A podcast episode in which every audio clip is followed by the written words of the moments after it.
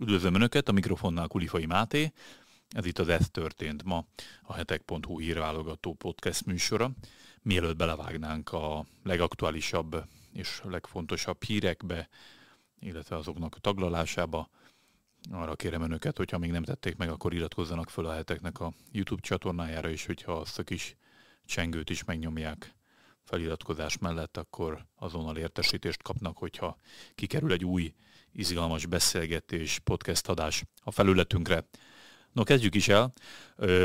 Érdekes, hogy már hetek óta zajlik az előválasztás az Egyesült Államokban a novemberi feles választásokat megelőzően.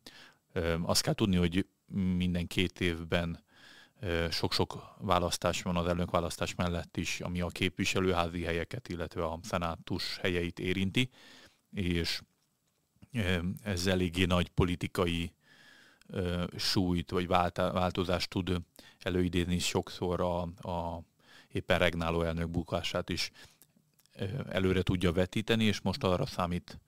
tanak sokan újságírók, elemzők az Egyesült Államokban, hogy a feles választásokon, ami november 8-án lesz az Egyesült Államokban, a republikánus párt, illetve a republikánus jelöltek fognak előre törni. Most ezt megelőzendő pár héttel, ahogyan most már az ellenzék köreiben itthon is így volt, előválasztásokat tartanak, hogy a legalkalmasabb jelöltet találják meg a demokrata jelöltel, vagy éppen a demokraták táborában a republikánus jelöltel szemben. És volt egy ilyen érdekes előválasztás Wyomingban, azért megyünk bele ennyire részletesen, mert országos szinten is jelentőséget tulajdonítottak neki, hiszen a republikánus párt előválasztásán Wyoming államban Liz Cheney, ugye Dick Cheneynek a bort amerikai alelnöknek a lánya mérettette meg magát Harriet Hegeman Nell, aki pedig Donald Trumpnak az egyik legnagyobb pártolója. Vele szemben Liz Cheney viszont az egyik legnagyobb kritikusa volt amerikai elnöknek,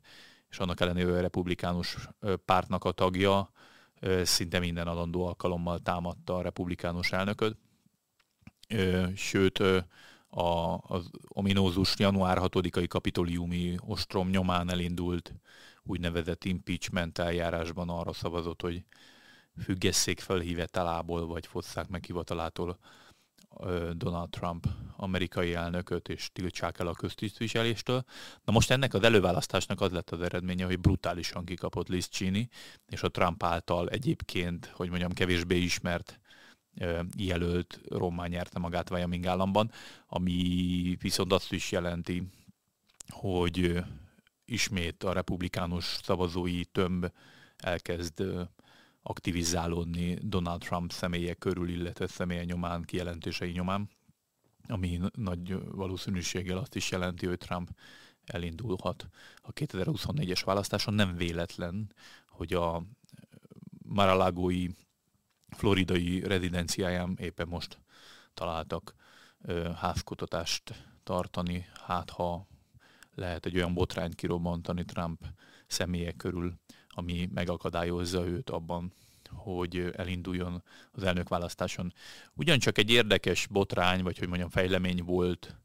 a mai nap során, vagy illetve a tegnapi napnak a második felében, ez pedig a Mahmoud Abbas palesztin elnök látogatása Berlinben. Olaf Scholz német kancellárt fogad, fogadta a palesztin elnököt, és tartottak egy közös sajtótájékoztatót, és itt az AP hírügynökségnek a tudósítója nagyon találóan rákérdezett arra, hogy mit szól ahhoz, illetve elutasítja, a bocsánatot kére azért, hogy 50 évvel ezelőtt, 1972-ben a Müncheni nyári olimpián az izraeli csapat ellen palesztin terroristák eh, egy véres, halálos terrortámadást, túlszejtést ö, hajtottak végre. Most ezzel szemben a palesztin hatóság elnöke, vagy vezetője ö, nem válaszolt konkrétan a kérdésre, hanem azt kezdte el ecsetelni, hogy ö, Izrael egy apart, apartheid állam, valamint ö, arról kéne beszélni, hogy Izrael milyen mészárlást követett el az elmúlt évtizedekben a palesztinokkal szemben, és ebben a nagy feldúlt válaszában találta azt mondani, hogy az elmúlt években 50 mészárlást követett el, ami 50 holokausztot jelent. Na most a sajtótájékoztatón ö, Olaf Scholz ilyen elhatárolódást jelentett ki, hogy nem tekinti apartheid államnak Izraelt, és ő ezt a szóhasználatot nem használná, de amúgy lezárult a, a sajtótájékoztató, és nem nagyon reagálta le ezt a holokauszt relativizáló kijelentését a palesztin elnöknek a német kancellár, viszont később azt mondta, hogy ő semmi képpen sem fogadja ezt el, és azt mondja, hogy a németek számára tűrhetetlen és elfogadhatatlan a holokauszt bármiféle relativizálása, ezt mondta Scholz a Bild című lapnak nyilatkozva. Viszont a politikai ellenzéke ellenfelei a szemére vetették, hogy azonnal el kellett volna határolódni a kamerák keresztüzében, és fel kellett volna szólítani, hogy hagyja el a hivatalát. Ezt Friedrich Merz, a Kereszténydemokrata Unió, a CDU vezetője jelentette ki, és üzente meg Olaf Scholznak. Nagy felháborodás volt ebből egyébként nemzetközi szinten, hogy, hogy a Abbas szerint a palesztinok ellen elkövetett vélt támadások azok a holokausztal egyenértékűek. Izraelben el, el, nagyon kikeltek emiatt, hogy ez, ez felháborító, hogy 6 millió zsidó ember kiírtása, módszeres kiírtása, hogy, hogy hozható párhuzamba bármilyen Izrael által elkövetett esetleges atrocitással. Sőt, egyébként a Viktor Lieberman, az egyik pártelnök, ő azt mondta, hogy egyébként Abbas korábban a szovjet Lumumba Egyetemen adott egy doktori diszertációt le, és ott is azt mondta, hogy a, a Izrael állam megalakítása előtt a cionisták együttműködtek a nácikkal, legalábbis e, a palesztin szerző szerint, amivel szintén egyébként a holokausztot relativizált, ez egy érdekesség. Később egyébként annyira nagy volt a nyomás Abbason, hogy muszáj volt ö, módosítani a relativizáló kijelentését is, és annyit fogalmazott, hogy, hogy a holokauszt az emberiség modernkori történelmének lesz szörnyű bűne. Tehát ezt kijelentette utána Mahmud Abbas. Minden esetre a hetek megkérdezte a Magyar Külügyminisztériumot is, hogy mi a véleményük erről a kijelentésről, és hogyha válaszolnak, akkor ezt mindenképp tudatom majd önökkel annak a tartalmát a következő podcast adásunkban. Volt egy nagyon érdekes interjú, ha már egy kicsit több elföldre rákanyarodhatunk, azzal a celebbel, aki nem tudom, hogy emlékeznek én még rá, a való világnak volt az egyik szereplője, és egy Tea Seanson vett részt Baranya megyében, ha jól emlékszem, és hát súlyosan megsérült egy ilyen pánikrohama közbe, amit a halucinációk miatt Érted? Na most nem szólalt meg egy csomó ideig, de most Béres Anettről van szó. Most interjút adott a Bliknek is, a Fókusznak is, és ebben elmondta, hogy mikor meget, megitták ezt a pszichedelikus főzetet, ezután aki a szertartás vezette hölgy, az olyanná változott a szemébe, mintha ő lenne a sátám, legalábbis őt látta benne, és attól retteget, hogy belé fog költözni. Ezt mondja az interjúban. És utána pedig azt hitte, hogy 5-6 óra múlva a főzet kiürül, de nála nem ez történt, hanem elkezdett rettegni és menekülni, és eszeveszett módon menekült, és felrohant egy három méter magas lesbe, onnan kiugrott, és azt hitte, hogy majdnem meghalt, eltörte egy jó pár tagját, vagy hogy mondjam, súlyosan megsérült, és hát tényleg félig a ruháit is elhagyta. Ez derült ki. Az ATV megkeresése nyomán pedig úgy tudjuk, hogy egy, az derült ki, hogy egy 38 éves Szentendrei nőt gyanúsítanak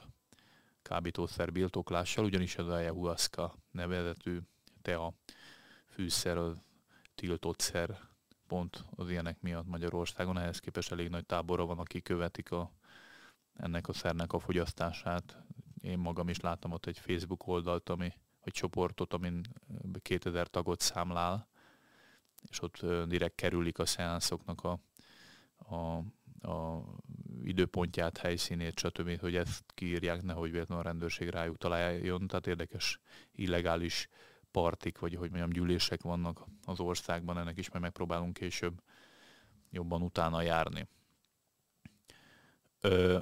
volt egy érdekes kijelentése Volodymyr Zelenszky ukrán elnöknek azzal kapcsolatban, hogy vajon miért nem készítette föl az országot jobban az Oroszország által indított támadásra, ha mind az amerikai fél, mind pedig a nemzetbiztonsági szakemberek, politikai szereplők figyelmeztettek arra, hogy Putyin támadásra és invázióra készül. Ehhez képest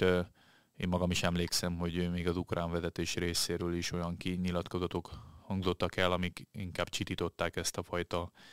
hisztéria keltést. Aztán később mégis kiderült, hogy az egy komoly valóság alapja volt ezeknek a katonai hírszerzési adatoknak, és ezt a Washington Post megkérdezte az Zelenszkitől, hogy ez mégis, mégis hogy, hogy nem reagálták ezt le, és azt, azt mondta Zelenszky, hogy tudta, hogy februárban fognak támadni az oroszok, tehát hogy támadás, viszont azért nem szólt a lakosságnak, mert nem akarta, hogy a lakosság külföldre meneküljön. Tehát lényegében ö, lehetett volna jobban felkészülni a háborúra civil szempontból, de Zelenszky azt állította, hogy az ország összeomlott volna hamar, hogyha egy ilyen pánik robban ki. Mondjuk jó kérdés, hogy októbertől februárig nem lehetette volna ezt megfelelően kezelni, illetve hát nyilván a civilek életének a védelme ilyen szempontból talán felülírja ezt, de nyilván nem vagyok én államfő, meg kormányfő, hogy ezt jobban tudjam. Azt tény is való, hogy nagyon sok kritikát kapott e- emiatt a kijelentése miatt Volodymyr Zelenszky nyugatról is, sőt van olyan vélemény, amely szerint szép lassan elkezd kiszeretni belőle a nyugati világ pont az ilyen radikálisabb döntései miatt, de hogy mondjunk egy kritikus hírt Oroszországgal kapcsolatban is, ne csak a, a, a ukrán államfőről. Érdekes jelenség vette kezdetét Oroszországban, amióta kirobbant a háború. Az országban tartózkodó 165 ezerre becsült zsidó lakosság körében minden nyolcadik már elhagyta Oroszországot. Tehát nem Ukrajnáról van szó, hanem Oroszországról, és Oroszországból kivándorolt, szinte mind Izraelbe, legalább 20 ezer oroszországi zsidó, köztük egyébként a, a több városi főrabbi is, és ott hagyta a, a, a, az országot, és zömében ab, azzal magyarázták ezt a, a döntésüket, hogy a, nem nagyon értenek egyet az ukrajnai invázióval, viszont ezt ha hangosan hangoztatják, akkor retorziók érhetik őket Oroszországban, és ezért inkább elmenekültek. Mások meg arról beszéltek, hogy azért a történelmet szemlélve az ilyen válságok, háborús hangulatok alatt rendszerint nagyon rossz helyzetbe kerülnek a, a, a zsidók, és ez Oroszország eh, történelmere vonatkozóan is,